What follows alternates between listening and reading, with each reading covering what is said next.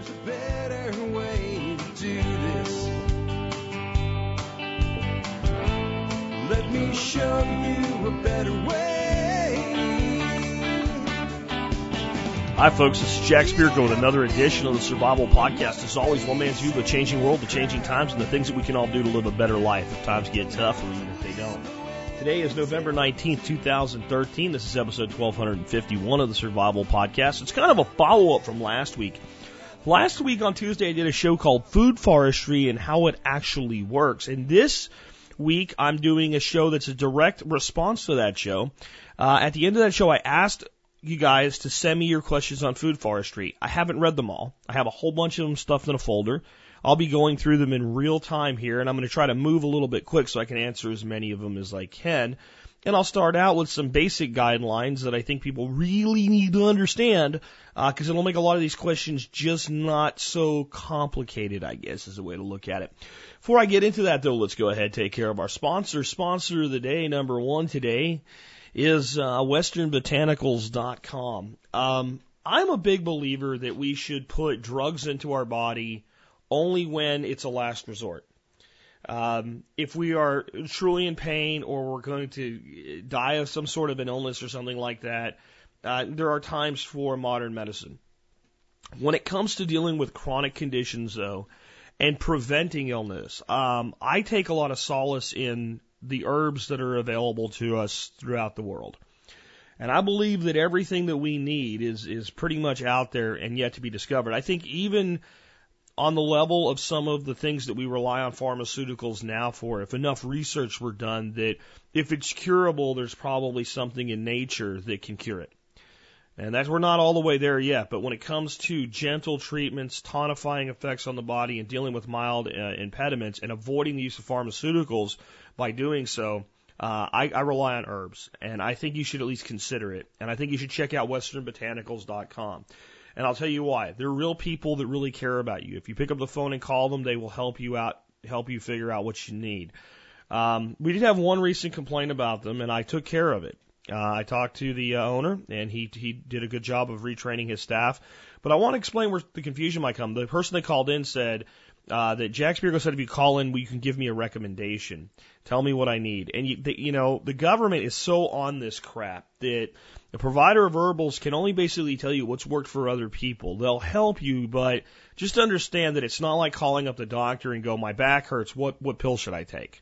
Uh, that'll make, you know, maybe dealing with not just Western Botanicals, but any herbal uh, company a little bit easier. And understand it's the government. Understand this is how this works. So a cherry is a piece of food. Okay?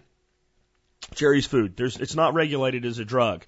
But if I cite a specific report that says ch- cherries help to prevent cancer, and I sell you a cherry at the same time. The Food and Drug Administration says that cherry's now become a drug because our government is nuts. So please understand why anybody, including Western Botanicals, might couch things a little bit with, well, this has been shown to work for others or some of our customers. That's why, because your government is stupid. That's why.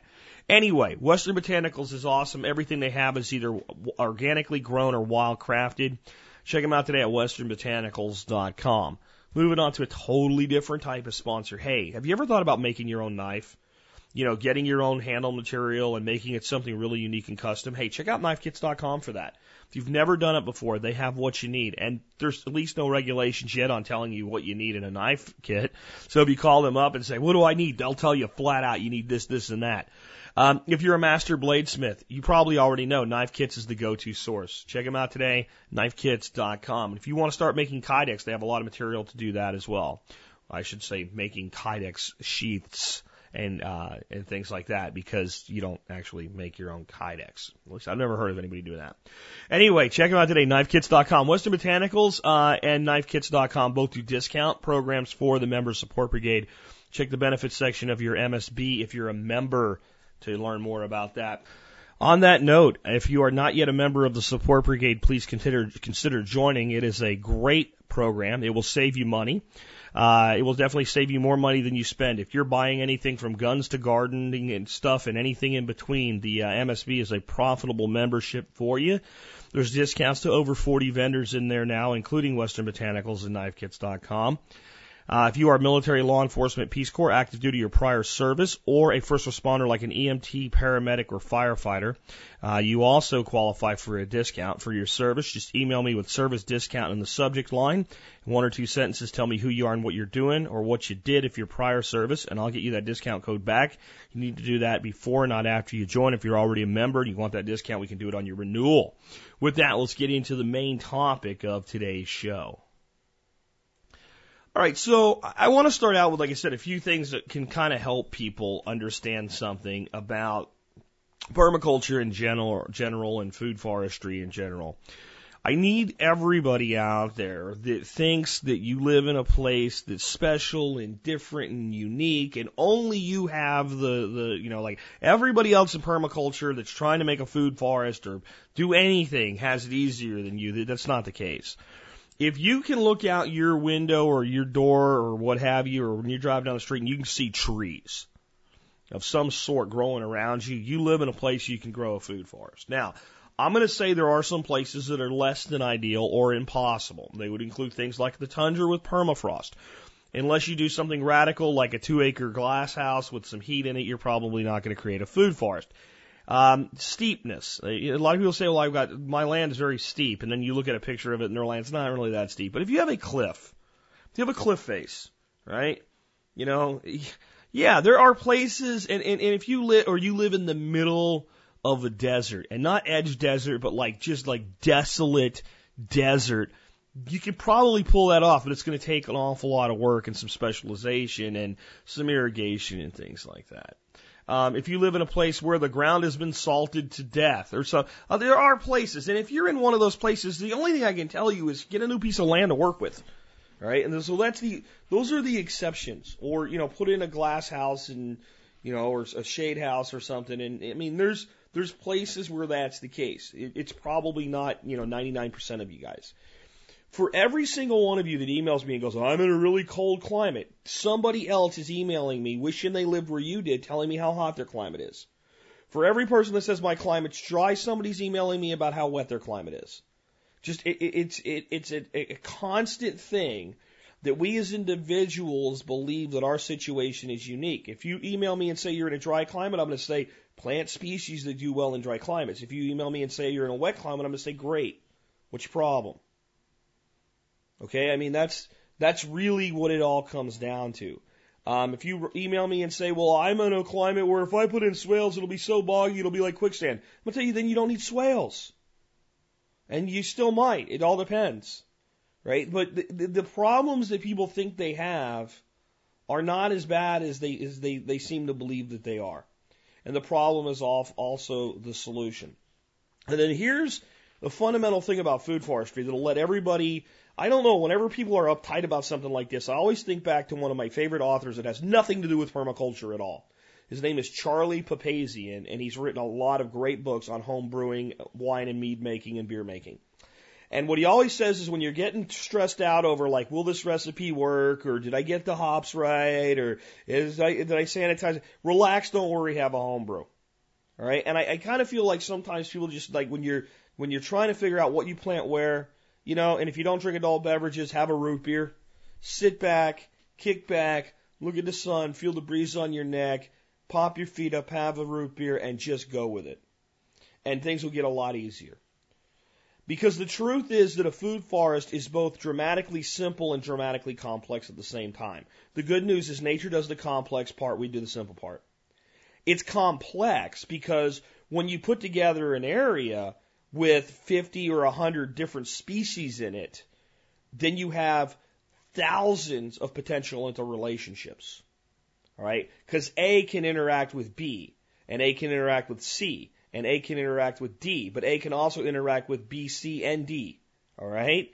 And, and you don't have to know that other than you understand the principle. And diversity in there will make that happen. And you don't know which ones will react with what. And some will be very positive interactions and some not so positive. And that's okay. Well, what if I plant this and it dies? Good. Plant another tree where it died. Those will be a great big root system there. It'll be all ready to go and it'll have a fast carbon pathway and something else might do well there. Well, what if I plant this and it doesn't do very well? Cut it down and plant something else. Or figure out what's wrong. Or don't worry about it. You plant enough stuff, a few things die, it's no big deal. So that, that concept has to be understood.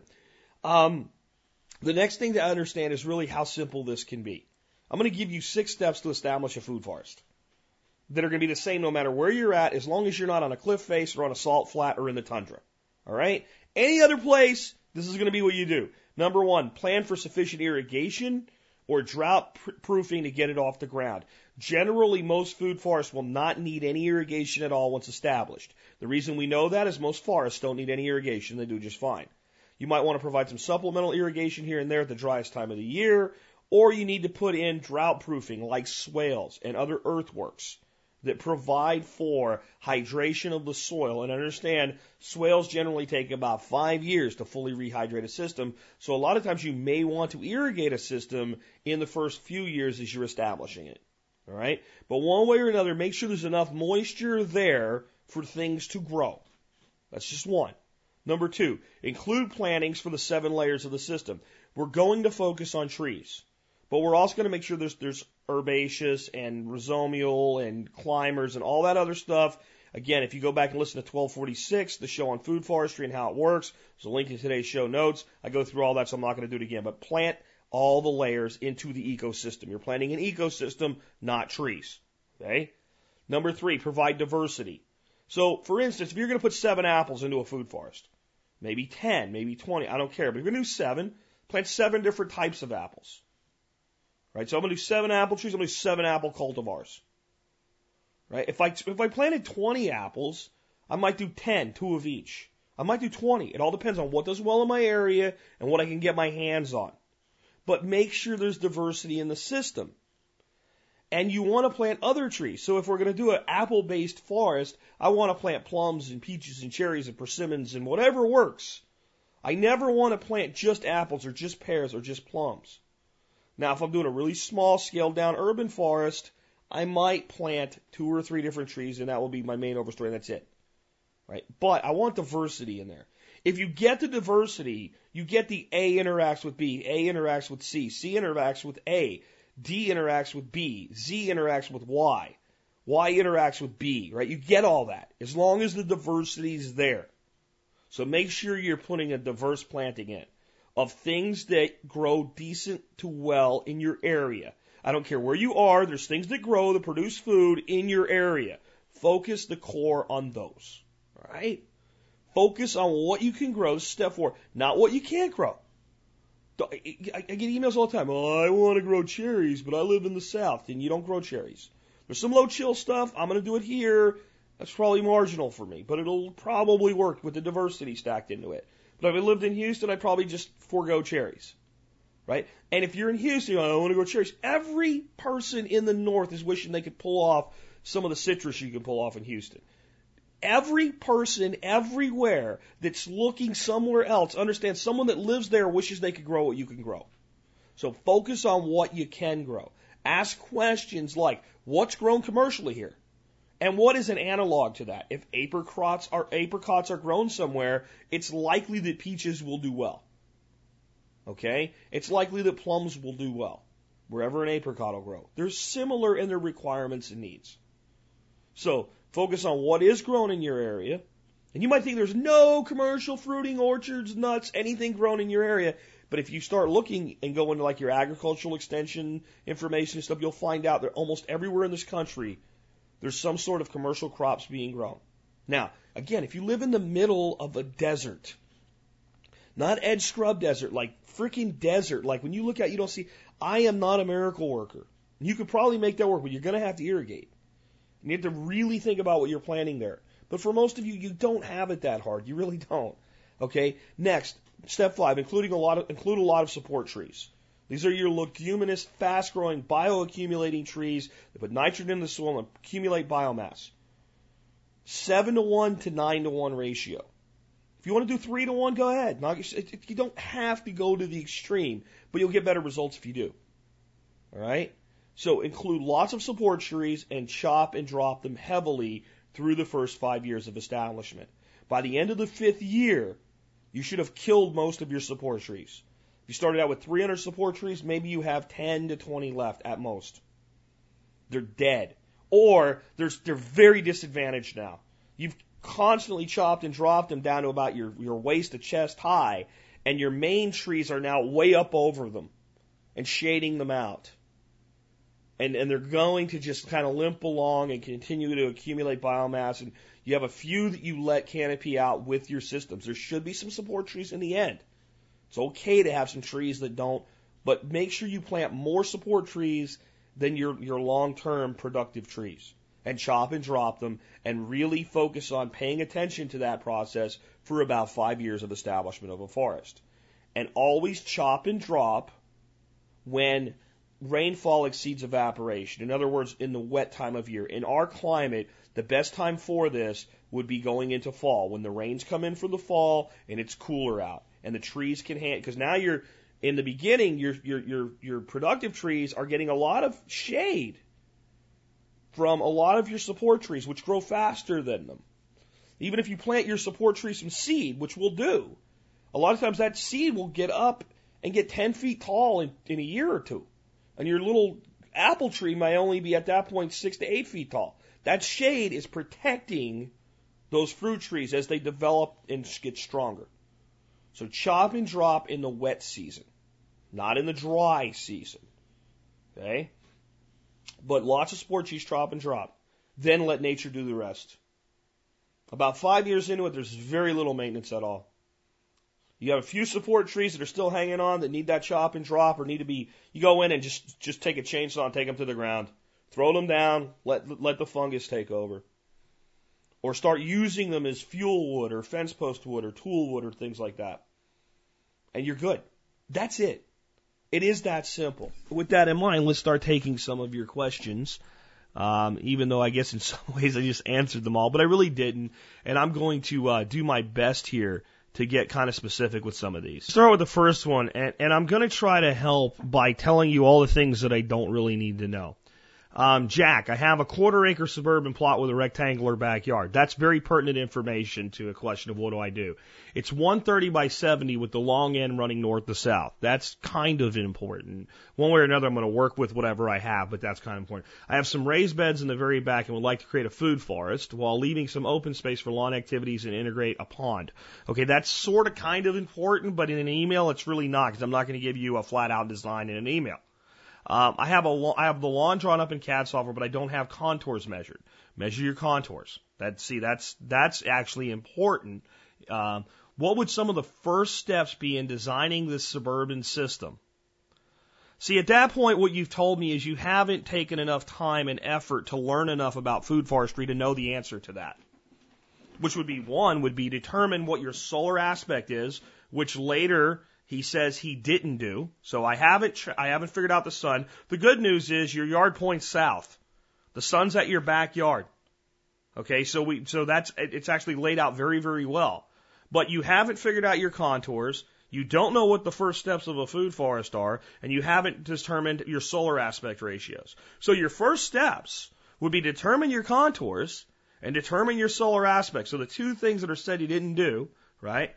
Okay, I will likely have someone locally create a design and then learn why they made those design choices. Okay, that's fine, but I don't need to know that. Tracking the sun is, something I haven't done. I should have been doing since I lived here for over a year now. The good news is you can go get a, a an app called Sun Tracker or Sun Seeker. Go get Sun Seeker. I think it's $1.99 on iTunes or Android, and it will show you where your sun is any day of the year that you want to know. You want to look at where it is June 21st, December 21st, um, and you want to look at where it is about midway between those points. So uh, September uh, 21st and uh, March March 20th, I think, are your your equinoxes. Look at it there, and then look at it somewhere midpoint of those, and it'll tell you everything. You just look where the sun is going to go, and, and you can look with your eyes and see what's going to be shaded and what's not. The good news is it's not that important. It's really not, unless you're completely shaded out, which you're not. Not that important. And with a south-facing backyard, you've got more sun than you'll ever need, okay, throughout the year. Um, uh, she didn't live for. My neighbors have fairly large trees that shade the edges at dawn and dusk. Doesn't matter. Dawn and dusk means that you're open throughout the majority of the day. Means absolutely nothing. Attaches a JPEG of my model. I'm not soliciting a design, just giving you something to look at. Uh, the deck is light brown and all the trees are shade trees unless noted.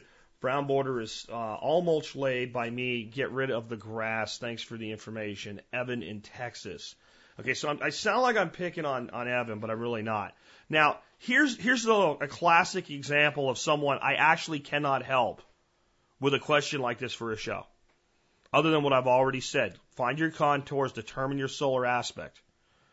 And, and, and learn a little bit about how to do this because what you're asking me to do, you're, you're emailing me and say, I, I want to change the tire on my car, but I don't know what a lug wrench is or a jack. And I, I don't mean to pick on the first person, but that's kind of the truth here.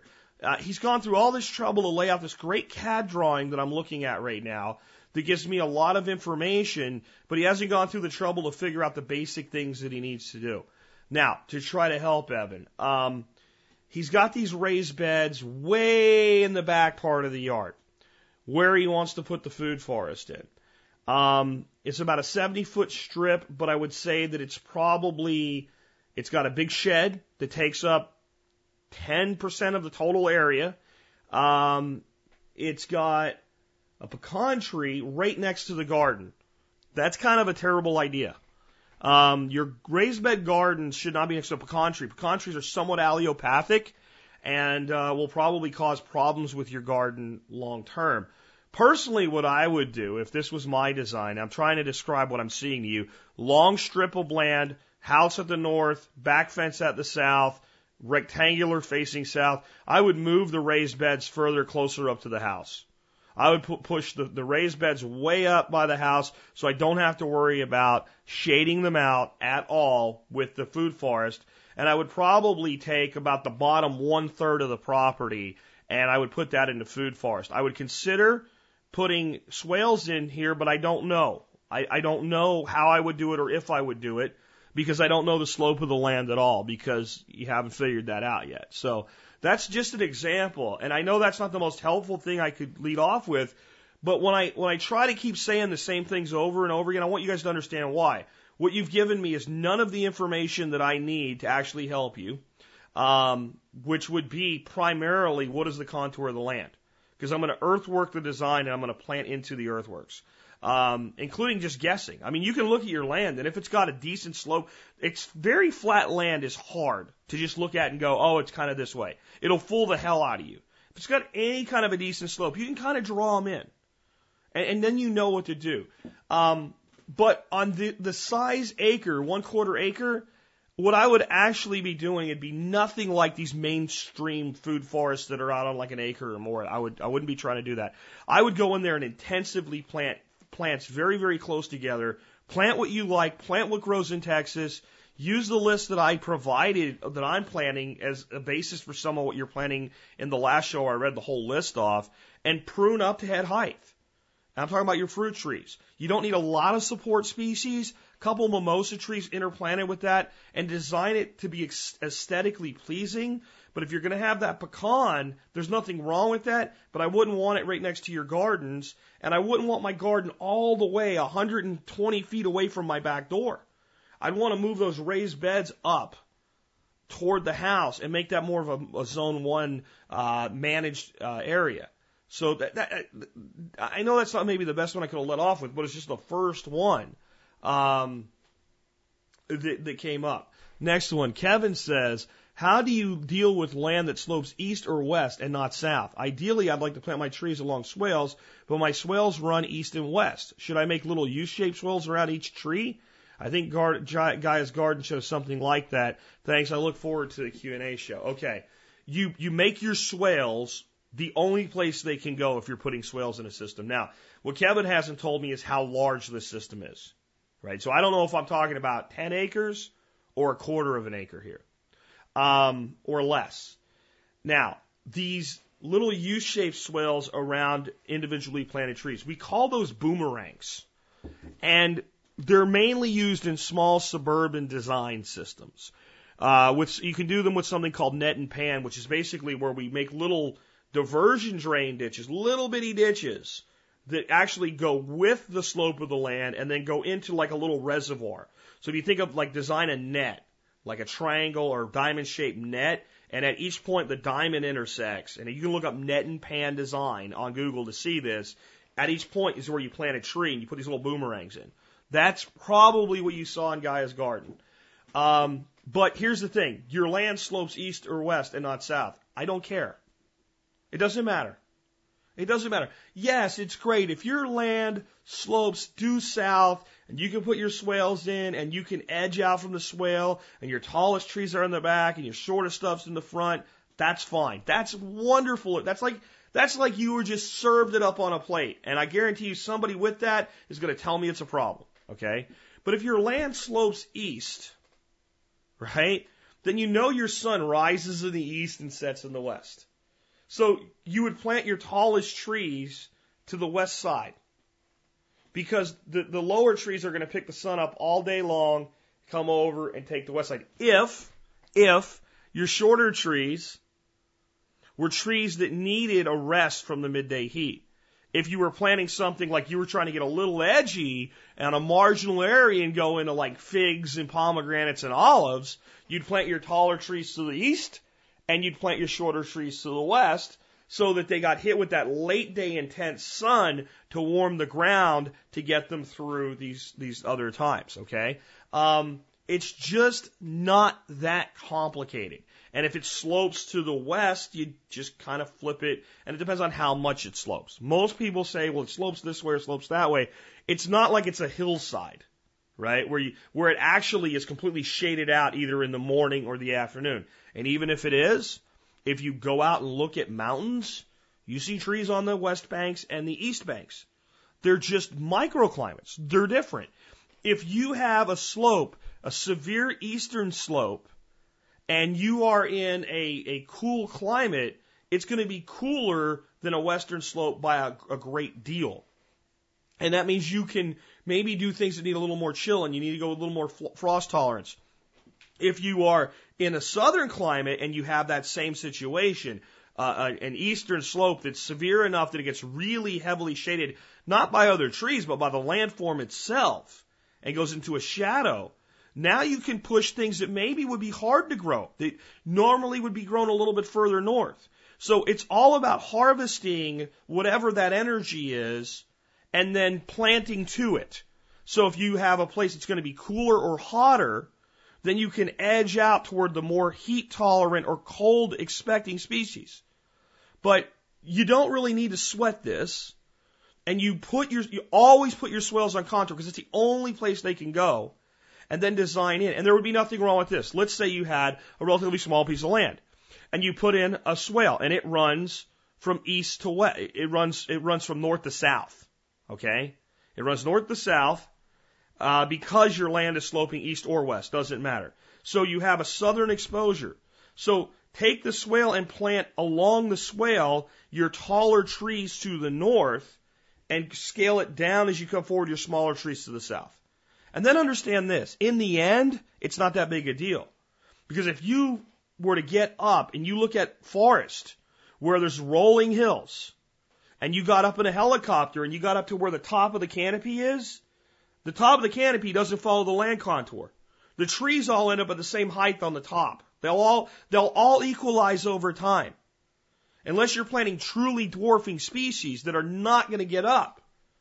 Eventually, your canopy will, will become a common canopy. And next time you're driving by a field with trees out in it, right, that's kind of forested back in, look at the tops of the trees.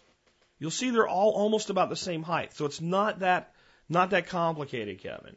Um, and next one, I'm going to pause for a second because it says several questions. I'll keep them short. It doesn't look like they're short.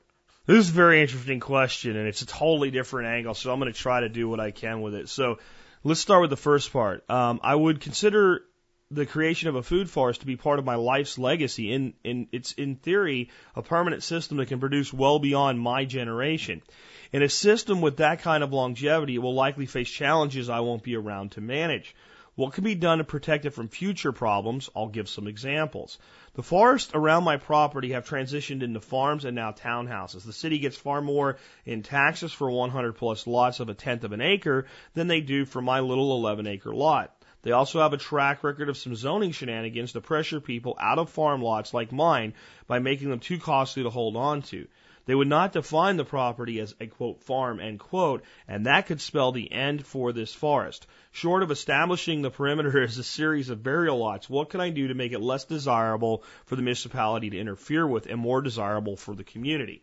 Let's start there. Okay.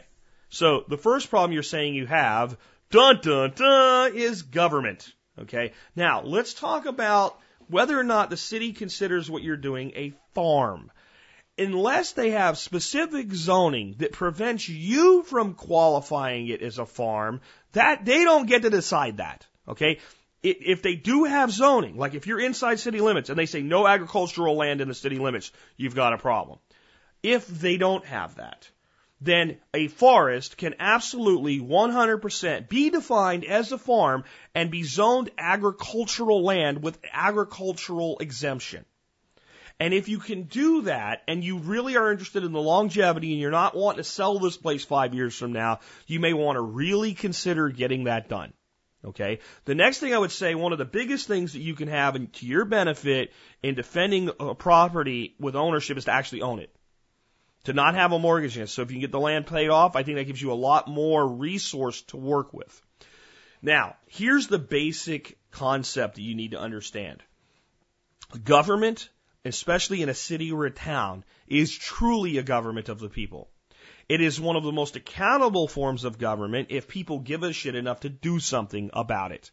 It is very difficult to get rid of even a, a, a United States senator or United States uh, House of uh, United States representative in the House. That's a very big big deal to get done. Getting rid in a, a, a town of a hundred thousand or so people, getting rid of a mayor or a town council member is actually really, really easy to do. People defend what they value. So your answer is in your question. What can I do to make it less desirable for a municipality to interfere with, and more desirable for the community? You make it more desirable for the community. You make it something beautiful and valuable. I would build this thing as fast as humanly possible. I would, as fast as humanly possible. I would make it as gorgeous and beautiful and the legacy you want it to be. And I would immediately be reaching out to like school teachers in the second, third, fourth grade level. Bring your children here for a field trip. Bring your children here to see how this works, to learn how this works. Make it an integrated part of the community. I would get involved on, if, you, if this is what you're really concerned with, I would get involved on beautifying the community. I would get. I mean, I can't do it. I, cause I can't tolerate government people at all. I, I mean, I would end up punching somebody in the face in the first week. I really would. But if that's, if that's really where you want to go with this, then I would start doing things like park beautification projects. And it doesn't have to be all permaculturists. I would start with, can we plant one or two fruit trees in the park? I'll pay for it. Right? And I would start getting known as the guy that is beautifying this town, this community. I would start an, evangel- an evangelical style movement to get fruit and nut trees planted throughout the neighborhoods. And I would be the example of what that can really be. If you want to protect your little 11 acre lot from your own local government, make the people of the community look at you as something that needs to be preserved. So that's, that's what I would say. Um, in the likely event that it goes unmanaged for a prolonged period, what can be done to keep one or two species from dominating and choking out the rest of the species? In a well planted, diverse forest, it won't happen. It won't happen. It'll never happen. It'll never occur. Now, can it happen in the first few years of establishment if it's not managed? No. I mean, or yeah. Can it, once you have it up and 10 years, true diversity, it'll never get dominated by one planting, even with just a little bit of maintenance.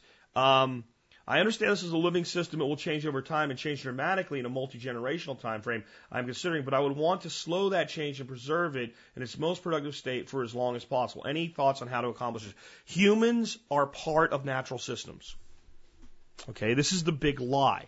You're not going to plant this and have it be completely stable with no human action whatsoever. So, here's what I would say. If you don't have heirs interested in maintaining this property after you're gone, find somebody who would be and leave it to them. If, if what you want is that thing maintained, find somebody interested in doing the maintaining and, and, and entrust it to them. You could even do a legal trust around it if you wanted to. Um, if you were designing a property now as an illustration for the 21st century, what considerations would go into the design to ensure good future stewardship of the land and mitigate the need for management? Again, this is a lie that humans are an unnatural part of the planet. We are behaving in an unnatural way. It shouldn't be no human management. I would look to the way that the Native Americans managed the forest before they started dying like flies after we came here from disease and illness. They were not pristine, untouched forests. I wouldn't even think of trying to design it so that it just sits there and does what it does and nobody does anything. I would design it exactly the way that we're supposed to design a forest today. Everything I've already said, I would just do those things. And you have to accept this. We are all, we are all mortal beings. The best we can do is establish the most productive, stable, and beautiful systems that we can and hope that someone will appreciate them after we're gone. That's it. There's no guaranteeing, uh, this guy's name is Joseph, that your, your, your 11 acres will last till the 24th century. But it's a lot more likely to last if you put all the effort and work into it and see to it that someone gives a damn after you're gone. Okay, um, next one. This comes from Carl. I understand that nuts and fruits, but what else can a forest produce? More background and variety of food would help. Thank you, Carl. Okay, listen. Um, the main species or the main things that that trees produce are fruits and nuts. And they really don't produce anything else from a food standpoint. We can produce fuel, though. We can produce fuel wood. We can produce timber. Okay. We can produce consumable products like we can use stands of willow to create charcoal for artist charcoal or for renewable things from willow, like being able to weave baskets and things like that. We can grow bamboo for building materials. Very renewable, very sustainable. As far as food, though, if you don't want fruits and nuts, then you've got to move into other things. And again, you have to start understanding this whole concept of seven layers in a forest. So the trees are but one, actually two layers, canopy and subcanopy. The other layers include a rhizomial layer. So a rhizomial layer is things like Jerusalem artichokes, sweet potato, regular potatoes. Annuals have a place here when you're designing this system and you're creating this edge, there will always be some open spaces. And these are great places to grow vegetables. A pepper is an herbaceous plant. It goes in the herbaceous layer. Now, large scale production of peppers fits much better in with kind of a raised bed, you know, managed profile. But we could do a food forest and on the edge and coming out from the edge, put in a you know more of a raised bed, maybe small hugel bed thing. So there's no limits to what a forest can produce, but trees produce fruits and nuts. So the answer to what else can I grow? Whatever you want that will grow where you live. And I, my question would be back to you: What do you want to grow? I mean, what is? I mean, you're not going to grow cows in a tree, right? So if you want to grow cows, you need to grow pasture. Well, pasture is perfect with food forestry because we build strip food forests surrounding paddocks of, of pasture and we rotate animals through and the food forest supports the pasture and the pasture supports the food, food forest.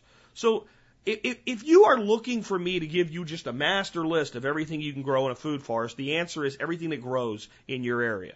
And I'm not going to put together a list like that for you. I can't. Um, Greetings, Uncle Jack. This comes from Sarah. All capital letters. I want a food forest! Exclamation point.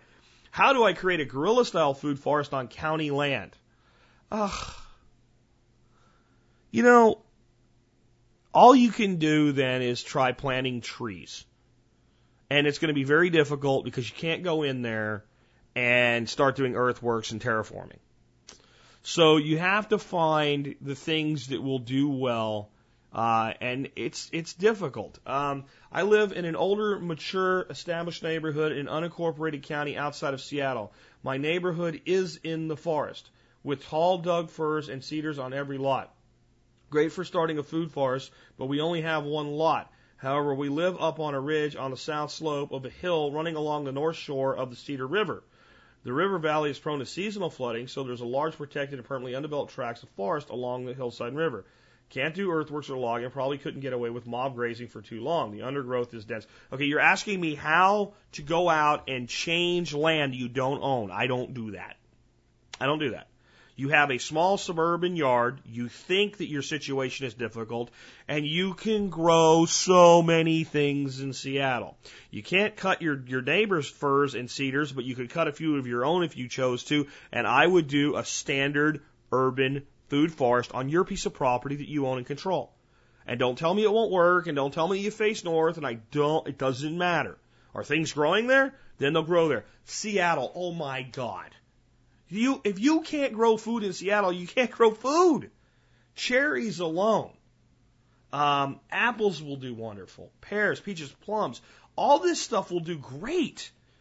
You're in a northern climate, but it doesn't get that cold. Go to the Raintree Nursery catalog, Sarah, and just start picking stuff out. Plant intensively managed system on your lot. Um, if you want to grow a, a guerrilla forest, you probably need a place that's deforested. Um, that would be my best uh, advice. I would I would go with the seed grenade instead of the seed ball approach, the seed grenade approach, and find trees that will grow. If I was going to do this, I would find an open area. I would find trees that will do well from seed, and I would make seed grenades, which are like a big seed ball with the seeds inside it, and I would be pitching them out there all the time. Guerrilla gardening's fine, but the areas that need guerrilla gardening are barren and sparse, not heavily forested. Okay. Um, uh, Jose says, Hello, Jack. This is a question for the follow show of episode 1246, Food Forestry, how it actually works. My mother has a rental property with a beehive nestled inside the walls. We called the bee removal service that specializes in preserving the bees and have asked them to take the bees to her rural property. She has been building an apiary environment with flowering bushes and plants 50 yards from her house. She does not have a hive box, but the service we have contacted can install one. What would give the bees the best chance of survival in their new home, and what should she look for or ask the beekeeper who is moving them? It is winter, and there is not much flowering vegetation for the bees. This is in Laredo, Texas, which has a very mild winter and very hot the rest of the year. Um, you probably don't have to use mu- you don't have to do anything. First of all, that's really a question for the guy moving the bees. Um, I'm assuming he is going to probably save some of the comb structure in the honey that the bees have so that they are able to feed themselves off of that. It's a wild swarm. It's probably very, very hardy. There's no guarantee of success. Now, what is a good planting in the Laredo, Texas area to support your bees? A very good support tree would be mesquite. Um, they flower heavily. Bees love it. Uh, black locust may do okay there as well. Um, but this isn't really a food forest question. This is a bee question. I'm not a bee guy. So my big thing was that's a question for your guy moving the hive. Um, hi Jack, I need to learn more about nitrogen fixing trees and why we don't keep them forever in our food forest. Or do we keep some of them, just a few? I hear you say we plant our big trees directly into the swales. I want to know if the swales eventually fill up with soil. How do we keep our food forest from climaxing? Do we need to start with start any wood core beds in our food forest when starting them? These are my this is my questions. Uh, okay, so Tammy, here's the deal, right? We don't kill all the nitrogen fixing trees. We kill most of them because if I go into a quarter acre and I plant 40 to 50 productive species and 280 to 300 support trees, there's not enough room for all those trees to grow to maturity. And a forest doesn't work that way. A forest has, for every tree that survives, 10 to 20 tried to grow. And, and failed. Okay, so we don't keep them all because there's not room for all of them. And we don't keep most of them because, or more of them because we don't really want them as far as a productive tree. We want them as a support tree. So we might start them in a ratio of 7 to 1 or 9 to 1. And we might end up more like with a ratio of like 1 to 4 the other way around. So in the beginning, I might have, in my system, I'll have 7 support species for one apple tree.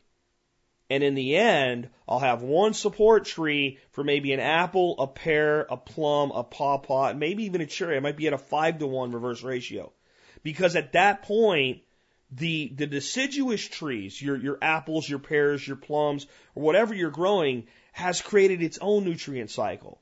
It's, it's now mining the soil. It's dropping leaves and we have nowhere near the need for the number of nitrogen fixers that we do when we're establishing a system.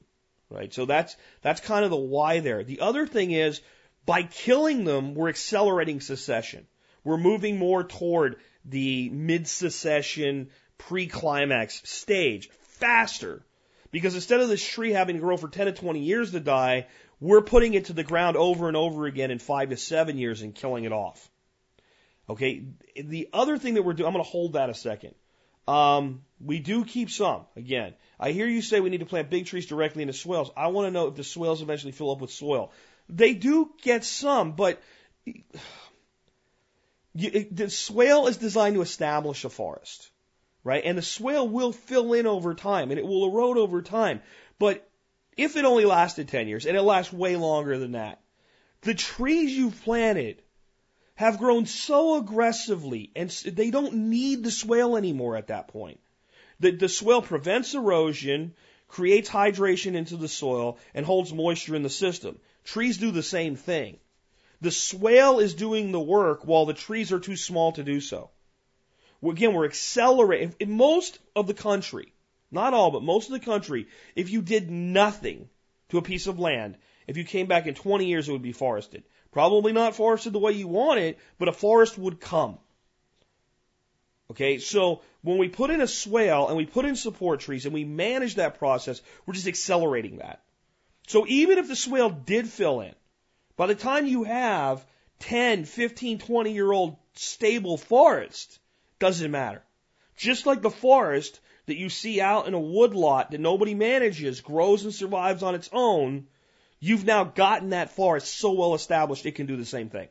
Right? So it's not a big deal. But there are swales in the desert southwest that are still there that were put in by the Civilian Conservation Corps prior to World War II, and those swales are still there. So as far as you're concerned, it doesn't matter that the swales will accumulate soil over time. It's actually a good thing because if it's going in the swale and building up in the bottom of the swale, it's not going off of the land. The next thing you're going to ask me is, can I go into my swales and harvest that topsoil from time to time and put it somewhere else? Yes, you can. Do you need to? No. Is it a good idea? Maybe. Should I do it? It depends. I mean, that's just, you know, is it a small garden swale that you're doing like a mini micro orchard and, and you can just go in there with a shovel and toss it up on your mound once in a while and, you know, you can get, you know, a shovel full per linear foot of accumulated soil because you have a lot of stuff coming down from upgrade, right? Well, fine. Is it a great big giant swale that's six feet wide and a foot and a half deep in the middle? Don't worry about it.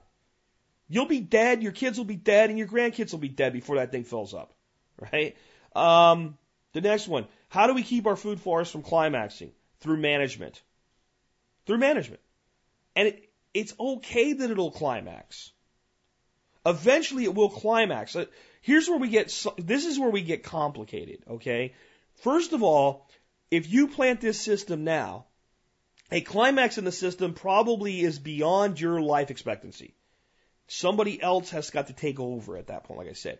But even if you're very, very young and you're planting things that grow fast and will go through cycles quickly, there's, there's two types of disturbances, natural and designed.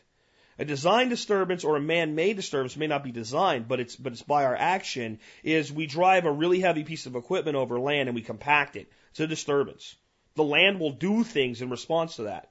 Or we dig a hole. Or we put in a house. Or we cut down a tree. All those are disturbances. Natural disturbances are a flood.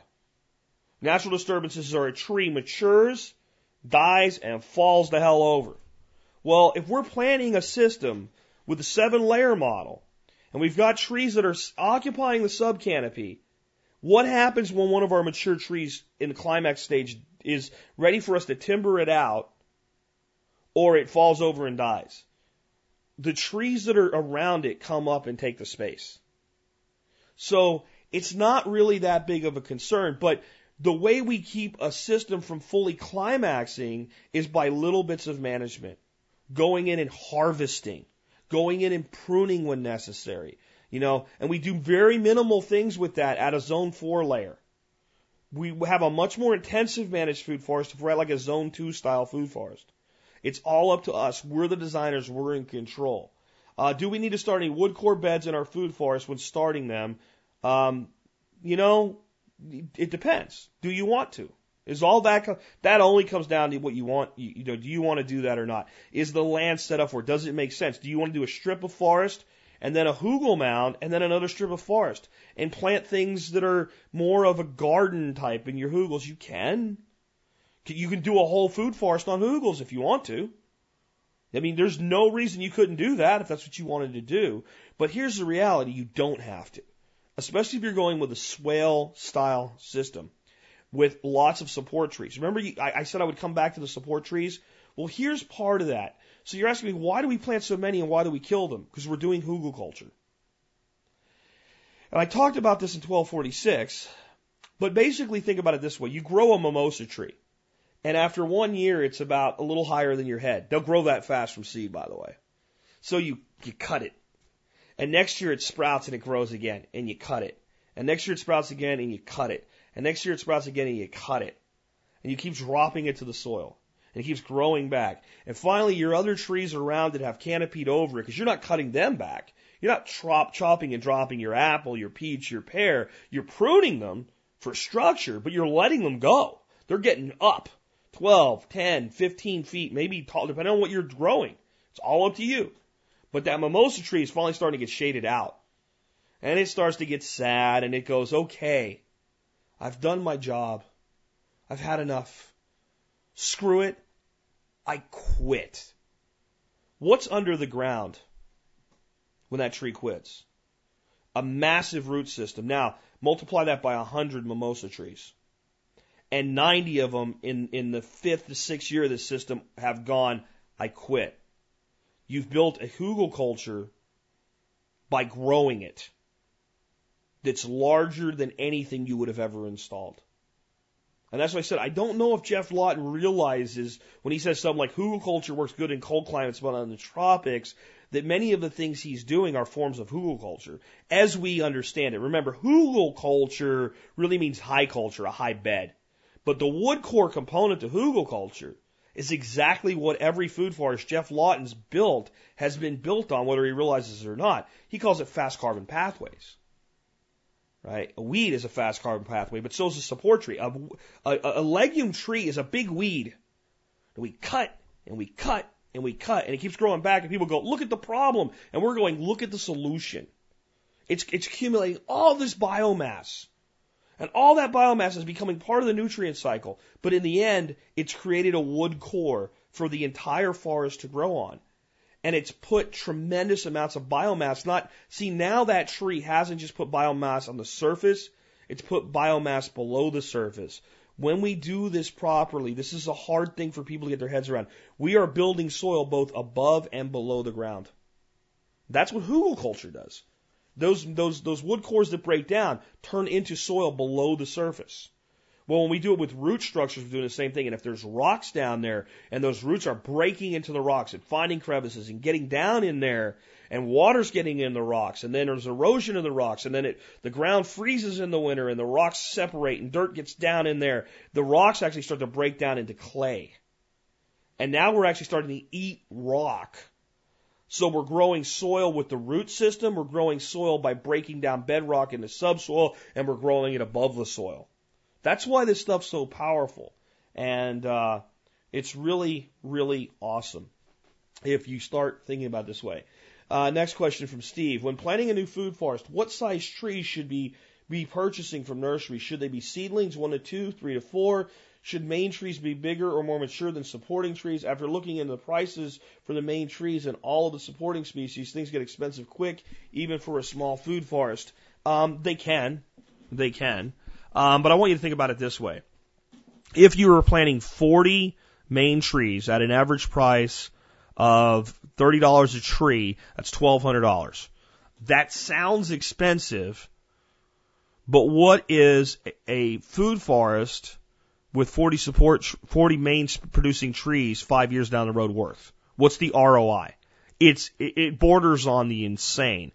There are a lot of things that you have to think about here. One, if you can propagate your own trees, do it. How big they should, should they be? Um, whatever you can get your hands on and whatever you can afford. That's what you work with. Um, your support trees don't have to be expensive. I, I talked about this in the the episode uh, that I did, 1246, that this is in response to. But let me give you some examples. Raintree, for instance, sells black locust uh, seedlings, and if you buy 10 or more, they're two dollars a piece. So 50 would be a hundred bucks. That's a lot of locust trees. That's probably more than I would want to plant. Um, we are going to do a lot of our trees that are support trees are going to be more of a bushy type thing called a Russian olive. You can buy seeds of, you know, uh, uh, 50 seeds of Russian olive for, I think I paid four bucks. And it propagates very well from seed. It fixes nitrogen, chop and drop, and it's an edible. You know, we might let some more of that hang around than some other things. So, you know, just there, you can, you know, 50 bucks worth of locust trees. You got 25 locust trees. Um, one of the best trees for people in the South and I don't think you're in the South, but if you're in the North, you can probably prop, yeah, you're upstate New York. You can propagate the hell out of your own black locust. I mean, you, you can get seed and just plant the heck out of that stuff. And I'll talk about people freaking out about locust trees here in just a second, but that, that would be one way. Uh, but for those of us in the South, find mimosa trees growing on the side of the road. And we just found one. I was going to actually have to ask Nick because I didn't take enough seed like a dummy when I was out at Nick Ferguson's place in Louisiana. He had a bunch of um, mimosa seeds, and I just didn't take that many, and I should have took more. And I was going to email him and say, dude, I can't find any around here. Could you get me some? So my wife and I and, and Josiah, we took a walk at this little wildlife preserve that's a couple miles from our house. And we only saw one, but right at the entrance to this pathway on this trail we took a walk on, there's this huge mimosa tree. And we had, I had to like jump up in the air and grab the branches and pull them down. There was like three of us, like one holding it and two picking.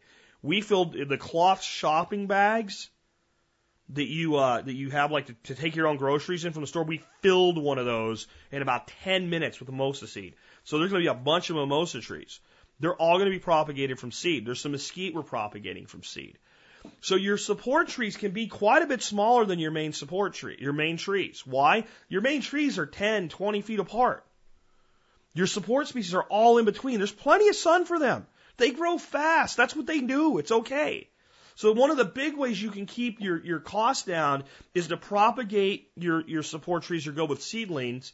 And then, you know, your, your main trees, yeah, buy the most healthy and biggest trees you can afford and try to find stuff, especially if you're going zone four big forestry, try to find stuff on full size rootstock if you can. You can't always do it. And a lot of the stuff I'm going to have to plant here is going to have to be for the species I want and things like that on grafted rootstock.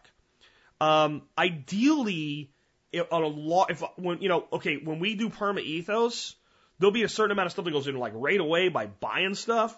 But what we're going to build in the infrastructure is the way, a way that we can we can do our own.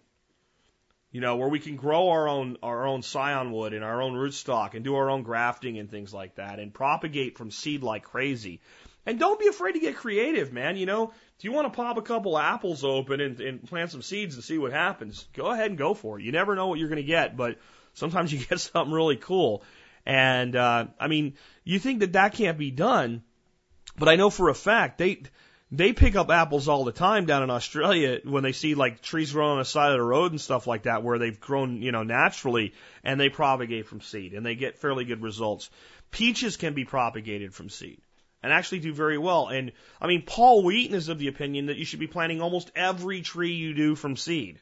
I don't go that far, but I'll tell you what, there's a real advantage to it. Um, but definitely your support species. You can largely do with seeds or seedlings. And, you know, check with like local conservation offices and Department of Resources and things like that. You'll, you'll find the great deal of the, uh, the, the states have programs where you can get like a hundred seedlings for like 10 bucks or something like that. Now, let me tell you something about those hundred seedlings. They'll fit in a coffee cup. They're not like the seedlings you're going to like one foot tall seedlings you're going to get of locust trees from Raintree. They are little bitty. And a lot of them will die, but at that price, you can afford for them to die. You might not find a lot of really good support species for that, but if you can find them, hey, you know, buy four times what you need. And every place you're going to plant one, plant four. One will probably live. Um, so that's a way to keep it down. If you're going to do it in an urban environment, remember that you don't have to skin the cat all at once. You might plant as many trees and bushes in an area uh, of a, of a you know a tenth of an acre as I might on three quarters of an acre because you're going to get all that diversity crammed in there and keep them pruned down more. But you don't have to do it all at once. So phase things in. The other thing is on a small urban lot, where you're doing a much more intensively managed system, where you're going to sheet mulch, you're going to bring in mulch, you're going to go out and find bags of leaves every fall and bring it in and mulch the hell out of it, and you're going to irrigate. You're going to, you don't need anywhere near the support species. Uh, you don't need anything. You can start with the four to one reverse, and that would be more than enough. And the more you're going to manage the system with mulch and, and, and working on it and developing it, the less you need those support species. You just, I, you, when I do my urban showcase, three main swales in it, I will not do a seven to one planting. There won't be seven mimosa trees for one um, pomegranate. There'll be one here, one there, one here, one there. It'll be like four in the whole thing. So understand that like these things, these high ratios that you're hearing are for establishing large ecosystems, not necessarily small ecosystems. Um, great question next. Uh, Lori says, how do you determine how many support trees to plant? How do you grow grapes in a tree? Do they get pruned like traditionally grown grapes? Uh, let's start with how do you determine how many to plant? I kind of just covered that, but the reality is this. What will fit and what has been proven to work. So Geoff Lawton says nine to one. I look at my piece of land and go, I don't think I need that much. So I, I drop it to seven to one, which I still think is, I think I'm barring on the insane for my climate. Remember, they're in the tropics, things rot much faster, soils are much more fragile. But there's a there's a, a beautiful nursery that somebody posted a link to a, a video about. I'll try to put put a link in today's show notes up in uh, British Columbia. And here's what they did. They planted a tree, okay, then a nitrogen fixing tree, then another tree, then another nitrogen. They went one to one right at the beginning, and they didn't kill them. They they keep their nitrogen fixers, and they do it like this. Let's say pear, nitrogen fixer, apple, nitrogen fixer, cherry, nitrogen fixer, um, plum, nitrogen fixer, so that an insect that lands in an apple and actually he's looking for apples and he's really kind of likes the one he's found. He's found this Ashmead's Kernel apple, right? And he's he's like, okay, this is what I'm looking for. And he does his damage and he's like, okay, on to the next tree. Uh, there's a nitrogen fixer here. There's a nitrogen fixer there. If I skip that, now I'm on a pear. I don't I don't do pears. I don't know what to do. He's confused. And if he finally gets to another apple, you know, he's on a totally different cultivar that's in a totally different kind of state. And, and so it can be, it's really, again, down to it depends. And what do you want to do? The reason that we go with these high ratios in these large systems is we're trying to very rapidly build soil above and below the surface at the same time. If you're in an intensively managed situation, if you're going to do a permaculture orchard, and I don't care what Paul says. Straight lines, no problem.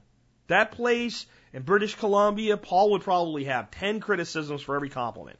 I think it's gorgeous. And if you watch the video, you will too. It's straight rows. And what they do is they say, well, in this 100 feet, we'll plant maybe not all apples, but all things that will come to harvest at this particular week.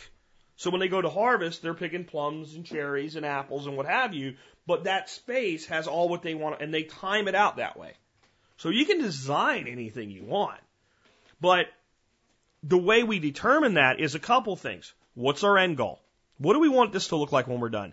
How much management are we going to put into it during the establishment phase? See, if I do seven to one, my management during the establishment phase is make sure it doesn't dry out too much, make sure it's drought proofed, and don't do anything. And in the fall, chop and drop. And I'll have to do much of anything again. And I might in some climates chop and drop twice in a season. but most likely I'm going to chop and drop once a season. And if I'm trying to do five acres of food forest, how much time can I really spend? How many, how much sheet mulch can I bring in to cover five, an acre, let alone five, right? But if I'm doing a couple thousand square feet, just from picking up bags of leaves and, and going to a, a store and getting some cardboard, I can sheet mulch the whole thing. Right? And I probably want to use some straw and some other things in there too, but I mean, I can handle the inputs necessary to get that establishment and it doesn't have to cost a lot of money. So the support species to main species ratio is far more about the size of the property and the end goal than any hard rule.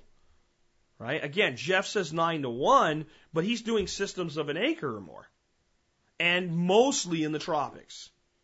I say seven to one because I think nine to one is just more than I need. And I think seven to one is going to blow people's minds anyway. They're going to have a hard time. I think when we plant in the spring, they're going to have a hard time. Um, now, how do we grow grapes on a tree? The orchard I mentioned in British Columbia trains its its vines onto the leguminous tree, hardy, strong, and can take it. Um, I would say you could certainly grow grapes up into an apple tree or something like that. My honest opinion that there are there are plants that do very well in this like vine tree relation. I think maypop, right? Passion flower, type things. And, and you know, maypop's the one that, that's native in the United States that can handle our cooler climates. Um, are are fine for that. I think grapes you can get into some issues with like, yeah, how do you harvest it? You know, well, if you can harvest the fruit, you can harvest the grape, I guess. But grapes like sunshine, I think grapes, while they can be done, and and and they probably have a place if you want to produce a lot of grapes. I think that a good solid um, vineyard model is not a bad model. But there's always kind of cool things you can do. So I was thinking about putting this vineyard in, uh, kind of in this really worst part of my property. I'm not ruled it out yet, but I was thinking, how do I get posts in the ground there? Because it's like two inches of soil. And then I looked at this long fence that I have that goes right through that area and all the way to the front. And it's really strong and it's strong galvanized horse fencing and has these great big T-post stakes driven into the rock. There's a trellis. You know, so here's kind of my idea, and this is like why I'm considering the area I just kind of ruled out. I think that if you built an open glade surrounded by food forest and put a traditional style vineyard in that glade, and then maybe surrounded that vineyard like the show I was I I did uh, a couple weeks ago, where Paul Wheaton had a, a different opinion than I did about how to do this, and surrounded that vineyard with hugels, I think it'd be an amazing vineyard. And I, I don't, this is the big thing. I'm not one of these people like all permaculture has to be polyculture to the extreme.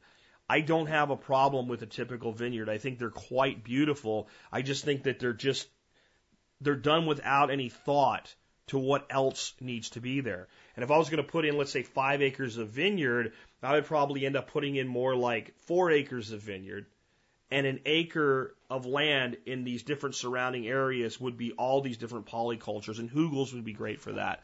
Uh, I have to admit, I struggle with things like grapes on a tree. And I, I will say this, that if you wanted to grow them on a tree, you kind of have to plant them further along into the system. And what I mean is that tree might have to be established for two or three or four years before you go ahead and give that grape the opportunity to go up it. Um, but yeah, check out this video in British Columbia that I'll put in today's show notes.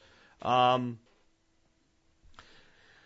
here's a hard one, and I might end today. I got a bunch more, and I'll just do another episode because it's, it's almost at an hour here. Um, hey, Jack, love the show. My question is follows. How, and this is so much like Paul Wheaton and I's question that we handled uh, a, week ago.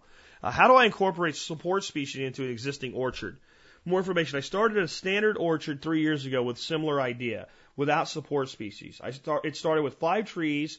Uh, the first spring, pear, apple, plum, peach, apricot. I put in more trees that fall, and my orchard is now blossomed to 40 plus trees that all grow in my climate, including nut trees, basically any tree, any type of food producing tree. I did not know about permaculture or wooded beds at the time, so the configuration is three rows long, 10 to 15 feet between trees, depending on tree variety and type, semi dwarf versus dwarf, versus standard and 10 feet between rows. The rows are staggered from each other to allow more space between the trees. Okay. I believe that with pruning, I will have room to plant, to still plant support species into existing rows. I'm not opposed to planting between the rows, but my makeshift watering system is linear, so traditional rows would still be helpful in my situation. I'm unsure of the concept of nitrogen fixers and dynamic accumulators.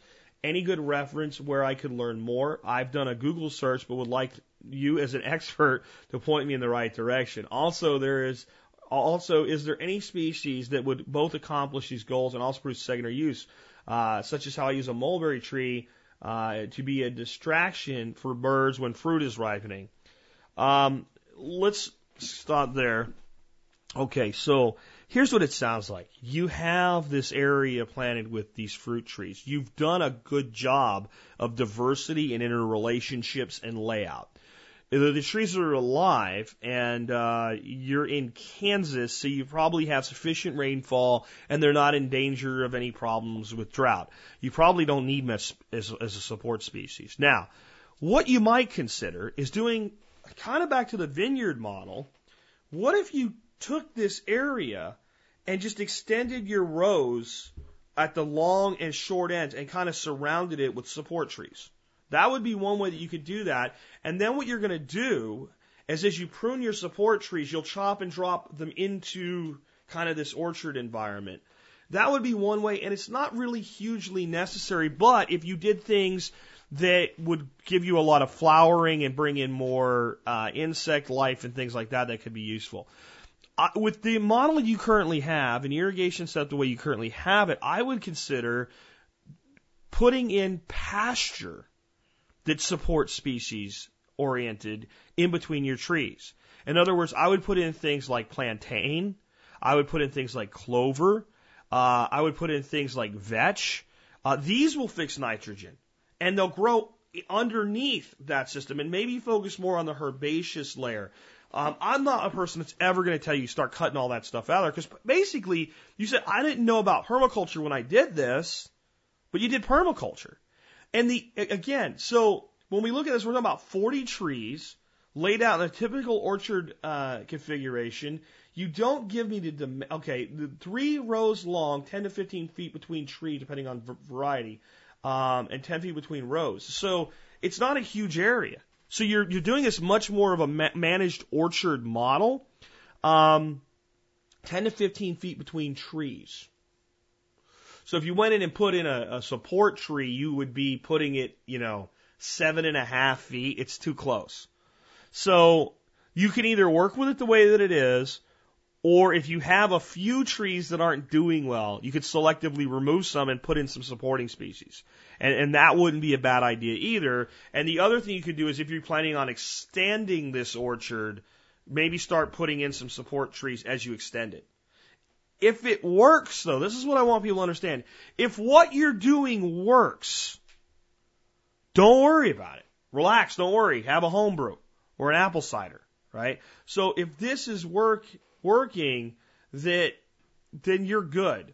Um, it sounds like you're having great results as well from the rest of your email that I'm not going to read. So this would be more of let's bring in supporting things on the outskirts and let's focus on herbaceous things that are supporting.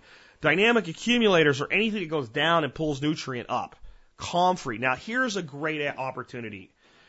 Here's an amazing opportunity for you that will vastly improve everything about your order, orchard. You have 40 trees, get 40 comfrey cuttings and plant a comfrey plant about two feet away, one side or the other from every tree. I'd say if you wanted to, you do 80. Comfrey the hell out of that place in your rows. And when the comfrey plant gets too big, just cut it and throw it on the ground. That's a huge dynamic accumulator, huge phosphorus yield, and it's the number one plant in that we know of for spiders to overwinter in. So that would be one thing you could just turn the comfrey herbaceous layer into a support species. What if now that your trees are up and going, you went through every spring and planted one or two or three really great varieties of runner beans around your trees. Now let them run up your trees. They'll fix nitrogen. When you harvest them out, they'll leave the nitrogen in the soil for the trees and you'll get another crop. Now, will you have to plant it? Yes, but the irrigation's already there. How long does it take to go around your tree and go boom, boom, boom and put three beans in? Put four, two to three will grow and survive. and do different varieties of beans and get them up into your trees. And unlike a grape, which can eventually kind of take over, they die back every year. So now it's a good thing. Scarlet Runner would be one example of something that I could think of that would do that well for you. And they'll be, they'll love life in there. When you get bigger, healthier trees, how about bringing some annual production? Butternut squash. They'll go straight up a tree. You give them a little bit of training, they'll go up a tree. They'll have butternuts hanging from your apple trees. Right? So, and, and that is bringing more diversity into the situation. So it doesn't always have to be trees. You know, if you go in every, you know, toward the end of summer when a lot of these little annual things are going away and sow some vetch, the vetch will go right up into winter kill. And, and even, you know, it'll, it'll go into your first frost and it'll survive. Um, establishing a pasture of mixed clover and plantain and, and, and things like that in there. All of those things can be, so it doesn't always have to be other trees. So hopefully that helps you understand how to, you know, don't get locked in. When I talk about establishing a food forest, I'm talking about there is no forest. Or there's a, a, an old scrubby, you know, pine based forest that I don't mind cutting down. And I'm going to reestablish something. If you have something that works, there's no reason, no reason to tear it out, even though that's what these people in British Columbia did. Now, if you said, Jack, I've planted an orchard of apples. It's four varieties of apples in four rows, and they're all the same, and I, I want to turn that into permaculture. Everything I said will work. It would never, never work the way it would work with what you did. You have this huge variety going on already. There's nothing wrong with it. Comfrey. I mean, I'm telling you, if you could find somebody with comfrey, you don't need a lot to. Like you might think I got like 40 plants now. No, no, no. No, if you can find somebody with a big comfrey plant and you cut a piece of comfrey root with a knife, about an inch long, and put that in the ground in an area where you're getting here. I mean, put it close enough where it can get some of that irrigation that you've got going on. That stuff, especially in Kansas, that comfrey will blow up. And, and that alone will bring a lot of diversity into that. Um, I also will be making my presentation on, on, on cover crops that's going to be given at the event that we're doing this week. Um, available online uh, after the event. I'll be making that available. So uh, that will give you a lot of knowledge about dynamic accumulators, bioaccumulation, and supporting cover crops, both annual and perennials. But hopefully that helps you a lot. And a lot of people are probably in a situation. I planted these 20 trees. They've been in the ground for three years. They're doing good. I don't want to cut them down. I don't care what Paul Wheaton says. Don't cut them down. Work with what you have and don't, don't be sad that you have success even though you didn't do it the way you would have done it. If it's successful, let it keep going. Now, I've had people say things like, well, I planted these five trees and I want to put swales in, but I want to make sure I don't have to listen. If a tree's been in the ground for a year and it's somewhere where a swale should be, dig the tree up, put the swale in and replant the tree. It will survive. The best time to do that would be right about now when the tree goes dormant. But you can do it. It'll work. It happens all the times. In most nurseries that supply trees, or not most, but a lot of nurseries, especially bare root trees, they grow the tree in the ground. They wait for the tree to grow dormant. They dig the tree up, they prune the roots, they put it in cold storage, and they ship it to you in the spring for you to plant. So if you're going to dig it up and replant it right away, as long as you support it well and do it at a time of year where it's not overstressed, it'll grow. And if you're out one or if you do five trees like that to get your swales where they belong, and three die and you're out 90 bucks, it's worth it. What are you spending on the machine to put the swales in? I mean, that's just, you, you, you do have to think that way. But if you got something working, you know, and listen, guys, let me just put it to you this way. If you live in a climate where you get enough rainfall for trees to grow, uh, or if you live in a place where you can irrigate the area enough to get them through the dry season, and you just start planting as many different kinds of trees as you want, and space them out enough so that they can all get some space and put a bunch of diversity in there and put in some herbs and some bushes and some shrubs and some vines. No swales, no hugelkultur, you're still going to end up with a food forest. It might look a little more orchard like, but there's nothing wrong with that. Okay, the next one is uh, from, I don't know, Rick. Um, and some of this is redundant, but I'll go through it quick because these are the, the same questions I get over and over again right after I answer them anyway, so it probably can't hurt. What is the cost of putting in that many support species? As I said, it can be very, very low. These are inexpensive trees, and many times we can propagate them from seed and or cuttings. Okay. If support species and pioneer trees are of huge benefit to a system, why kill them? Why not keep them uh, cut down real low? Well, if I keep them cut down real low, which is exactly what I'm going to do, they die. Eventually, the other trees shade them out and they die. They also just kind of, if they're not in a situation where they can get a lot of sunlight, and they keep using all that solar energy to make nitrogen. They're like, oh, I got it, I got it, because it takes a lot of solar energy to make that nitrogen. And it like, it's just, ah, I got it. Yeah, okay, I'm doing good. I got the nitrogen going again. Yeah, all right, I'm good. Chop. Oh, damn, now I got to do this again next year. Eventually, it just wears out, right? And the thing is, it's they are of benefit to the system for establishment. It's not their place to be in the system long term in large quantities. The only time you see something like locust cover a hill, hillside or mesquite cover a hillside is when man has gone in and disrupted it and not managed the reestablishment. And eventually it's going to go away anyway. It really will. Sooner or later, they'll choke each other to death and they'll increase fertility so much that other species will be advantaged and they will take over. If you look at native forest stands or any stand of forest more than 50 years old, even if it's never been touched by humans, you never go through and see like just locusts completely dominating it. But yet people end up with them all over a property because they don't manage the tree properly. But what does that tell us? It tells us the tree's purpose is to pioneer, right? A support, this is, if support species and pioneer trees, okay, they're, they're the same. The pioneer species is the support species. Its purpose is to bring the land forward so that the new settlers can come in. And just like a pioneer, when the pioneers go out and settle the prairie, the, once every the settlement comes, there'll be a few pioneers around, but the vast numbers of them will have spread out and died off. That's how trees work. So it's a natural process. And again, everything we talked about, by killing them, we're just accelerating that process and we're building soil above and below ground to advantage the species that we want to have. But yes, we're going to have some around. Uh, next, with a system like this, do you try and plant all the trees, shrubs all at once, or are you staging them out in stages? It would be ideal to any design that you went in and planted it fully. So if you put in 600 foot of swale, that all of that 600 foot of swale would be planted. It would be ideal. Sometimes it's not in the budget. And renting a piece of equipment to do work is not that expensive. The mini excavator we're renting is costing about $700 for a week. Now, if we rented it for three days, it would cost about $700. So it actually costs the same rent for a week as three days. But that's a lot of times something people can swallow easier than the budget that it takes to plant a bunch of trees.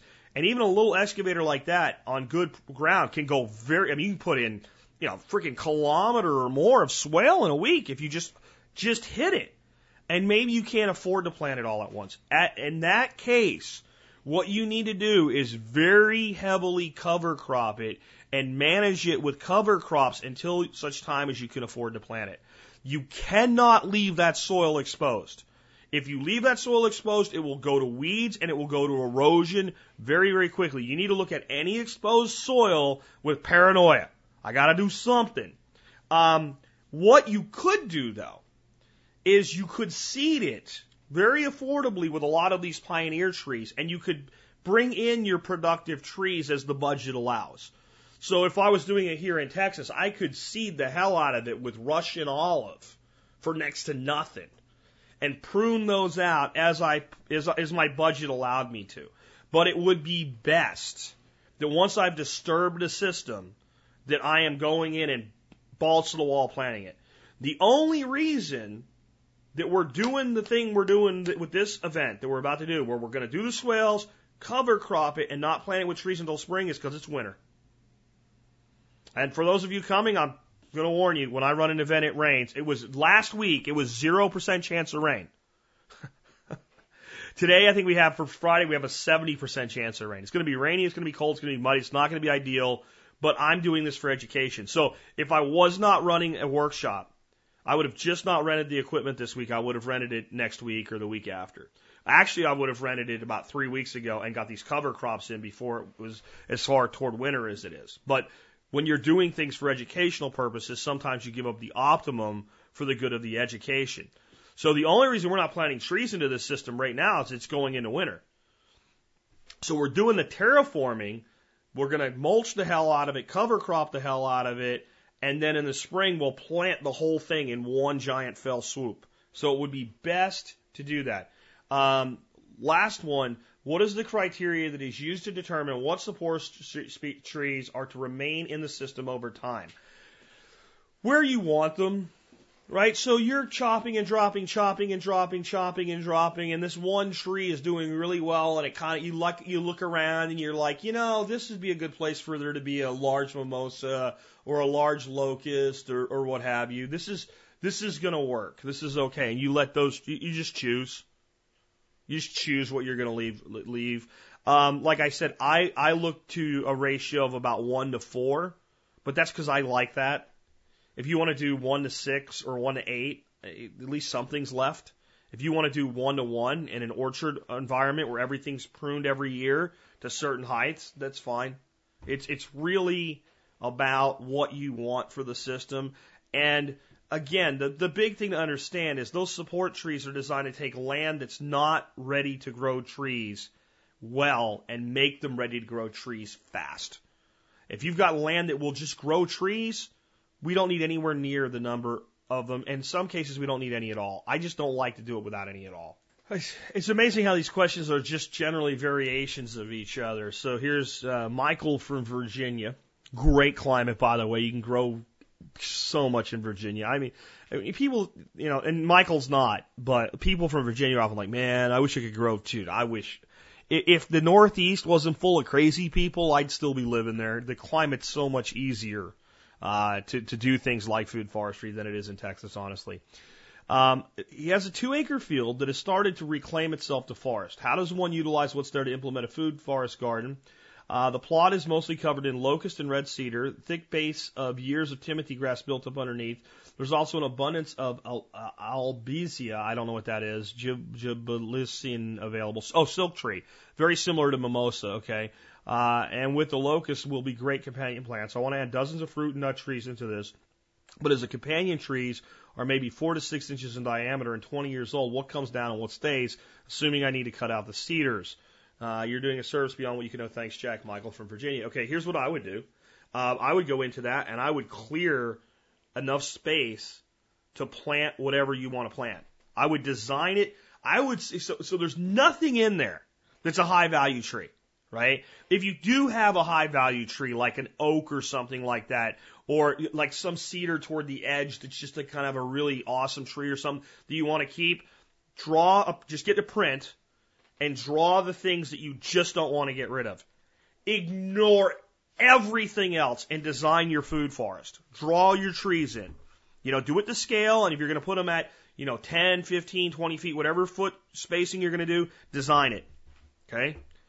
Get in there with your saw and cut some access paths. You can get, you might want to bring a piece of equipment in. This might be very hard digging, but something like a bobcat with an auger make it really, really simple.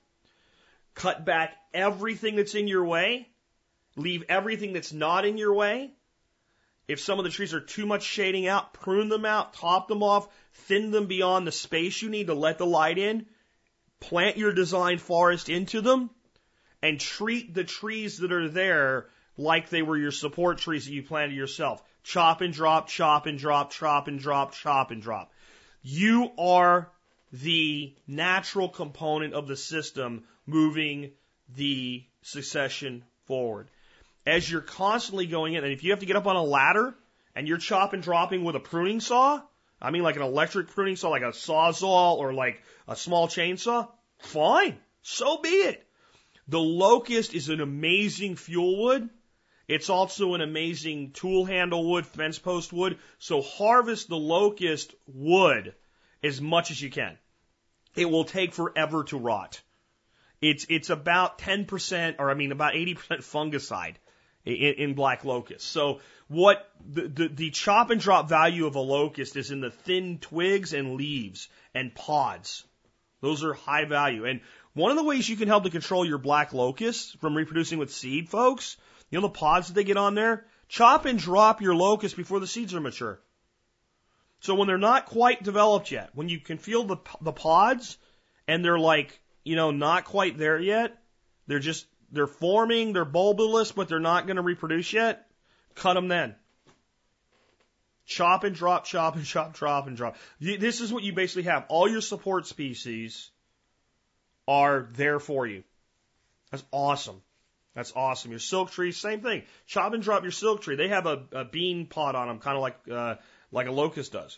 Chop and drop them right before they're ready to actually dry out and be mature. And now that puts a huge nitrogen yield to the soil. When you look at a, a, a legume, the highest concentration of nitrogen above ground is in the seed, and then the pod, and then the leaf, and then the green stem, and then the wood. Okay? And it's in that, it's a hierarchy of nitrogen. So when you have these really heavily potted legumes and you chop them before they're mature to the ground, those halfway developed seeds are nitrogen fertilizer right onto the surface. And they will break down. Whereas, a, you know, if you cut down uh, a, a two inch thick stick of locust and throw that on the ground, that'll be there in 10 years. So the locust that you have um, really harvest the wood. Anything that's bigger around than your thumb, basically, um, go ahead and pull it out and, and, use it for firewood. Use it for anything. It's amazing wood. It, it's wonderful wood. And if you can't use it all, um, give some of it away, man. Firewood, firewood, firewood. Um, but that's how I would handle it. I would design it as though it was empty, and I would create the space that I need to fit my design. Um, I wouldn't bother with swales. I, I mean, you might have some areas where you, you know, I don't know your property, where it makes sense. But if all this is growing there natively, and all that root mass is down there already, there's no reason to go to that level of disturbance. Most likely, most likely. Um, if if you have really dry areas or really dry parts of it, you might have to you know just take out and disturb and swale some of it. But I would try to just design right into it. And people will say, "Well, it'll never work." It'll never work. The locust will always come back. Stupid bioaccumulation. I mean, that's, I mean, it's like, sometimes I feel like, do people hear themselves? You know, I mean, this might be something that's even worth, if you have enough regrowth, instead of just rough chop and drop, this might be worth renting a big shredder once a year, a big chipper shredder once a year. Pull it up, haul it, and just spit it all right back in there. My God, the, the, the opportunity that you have, Michael, is immense. And in a climate like Virginia, get out of here. I mean, uh, you could have this thing blown and going in five years with that approach. And remember, put in other support species like comfrey or herbaceous species, some blackberries, things like that into that system. Um, create these glades. Realize what you're doing. You're creating an environment that's just like the monarch of the tree, the forest tree fell over and an opening formed and it's all fertile now and the tree that couldn't grow back when the locust established comes up. You're just accelerating it. Awesome stuff. Have at it. And with that, I've got enough questions for another episode, and I'll try to do part two of this. If you have follow up questions to this, please send them in. Please do me a favor, though. If you're sure you have a question about food forestry, and you're sure I haven't answered it, listen to 1246 and this show completely end to end again. I probably have. I probably have. I don't mind answering more. I don't mind answering them again. But try to drill down to this concept of all we're doing, folks, is growing trees, bushes, shrubs, and vines. Um, and there's some there's some really good questions. I'm very tempted. Brooke, your question's next. It'll be the first lead off question in the next episode in this series. I'm biting my tongue to keep from going into it because it's a very, very good question, Brooke. And Brooke, there's only one of you, so if you're Brooke and you sent a question, your question's the one I'm talking about. But Brooke, you're going to have to wait. Uh, we'll work this in probably not next week, but the week after, because next week's going to be a short week. Quick announcement here. Here's what I got coming up for you this week. Uh, tomorrow will be Stephen Lewis, and Stephen Lewis is uh, a nutritionist uh, and doctor and uh, is going to talk to us about health conditions and uh, doing things naturally and, and things like that. And the the then the next day we're going to have uh, Brandon Sheard, who is known as the Farmstead Meatsmith. So he'll be Thursday's show. Friday's show will not be a listener call show this week. It will be a live Q&A from Thursday night at our seminar. We will be doing a live Q&A with the members of the audience like we did last time. We'll try to do some things to try to make the audio a little bit better this time around for you. Uh, we do have some audio equipment set up to do that, so that'll be Friday's show. Next week, I will be doing a Monday show like always. Monday afternoon, I will be interviewing Chef Keith Snow uh, for the annual Thanksgiving episode, and Wednesday next week, I'll be running the Thanksgiving special that we run every year. Thursday through Sunday, I am shut down next week. That is our Thanksgiving break. In fact, honestly, Wednesday, because, you know, the, the special is easy to put out. Um, I'll probably have it done Tuesday evening. Wednesday, Thursday, Friday, Saturday, Sunday, I am my family's. And uh, I will not be fast on text support and response. In fact, I might put up an autoresponder that says, please resend your email Monday if it's really important. Um, I am really trying hard to make sure that I don't let all of this podcasting and food forestry and all this stuff take me too much away from my family. And there's two times a year that I take this complete shutdown mode uh, every year. One is, is is Thanksgiving for a few days, and then the next one's Christmas from December 24th to January 1st. I pretty much turn into a pumpkin like uh, Halloween and don't exist and disappear like Cinderella or whatever. Um, and I, I, I tell you that one to prepare you for it, but two to encourage you to do something similar when and as you can. Um, there's a reason I put so much effort into things like food forestry. The question about legacy was very, very important. And I think that we cannot guarantee that if we all plant food forests, all those food forests will be here in a hundred years. But we can guarantee that if many of us plant food forests, many of them will be here in a hundred years. And that's about your grandchildren and great grandchildren you'll never know. And that's great. But you probably have kids, brothers, sisters, fathers, mothers right now that you need to be building those relationships with, just like we build those polycultural relationships with plants and animals. We need to make sure that we don't lose focus of those relationships with our family and our friends. Um, we are in for some hard times in our future. Food forestry, food storage, all the things that we talk about from self sufficiency and self reliance will help us get through those. But relationships are going to be uh, critical as well. The reason we have to do the work we do now with permaculture and reestablish these natural intrinsic relationships and reestablish these ecosystems is because we've taken them down and we've ruined the relationships. We've planted monocrops of corn, 10,000 acres of nothing but corn or wheat or beans. Well, in many ways, that's a symptom of a larger problem in our lives where we've taken our lives down to these very shallow levels of relationship. So every once in a while, realize permaculture is more than just about plants and animals. It's also about care of people and your people and the people you care about are people. So make sure you're putting people care not just into your designs of your systems, but into your lifestyles as well. With that, this has been Jack Spirko with another edition of the Survival Podcast, helping you figure out how to live that better life if times get tough or even if they don't.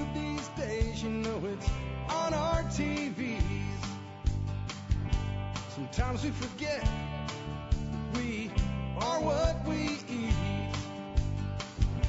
I don't know the answer. It's like there's nothing I can do.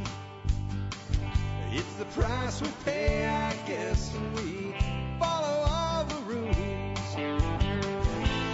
There's a better way to do this. Let me show you a better way.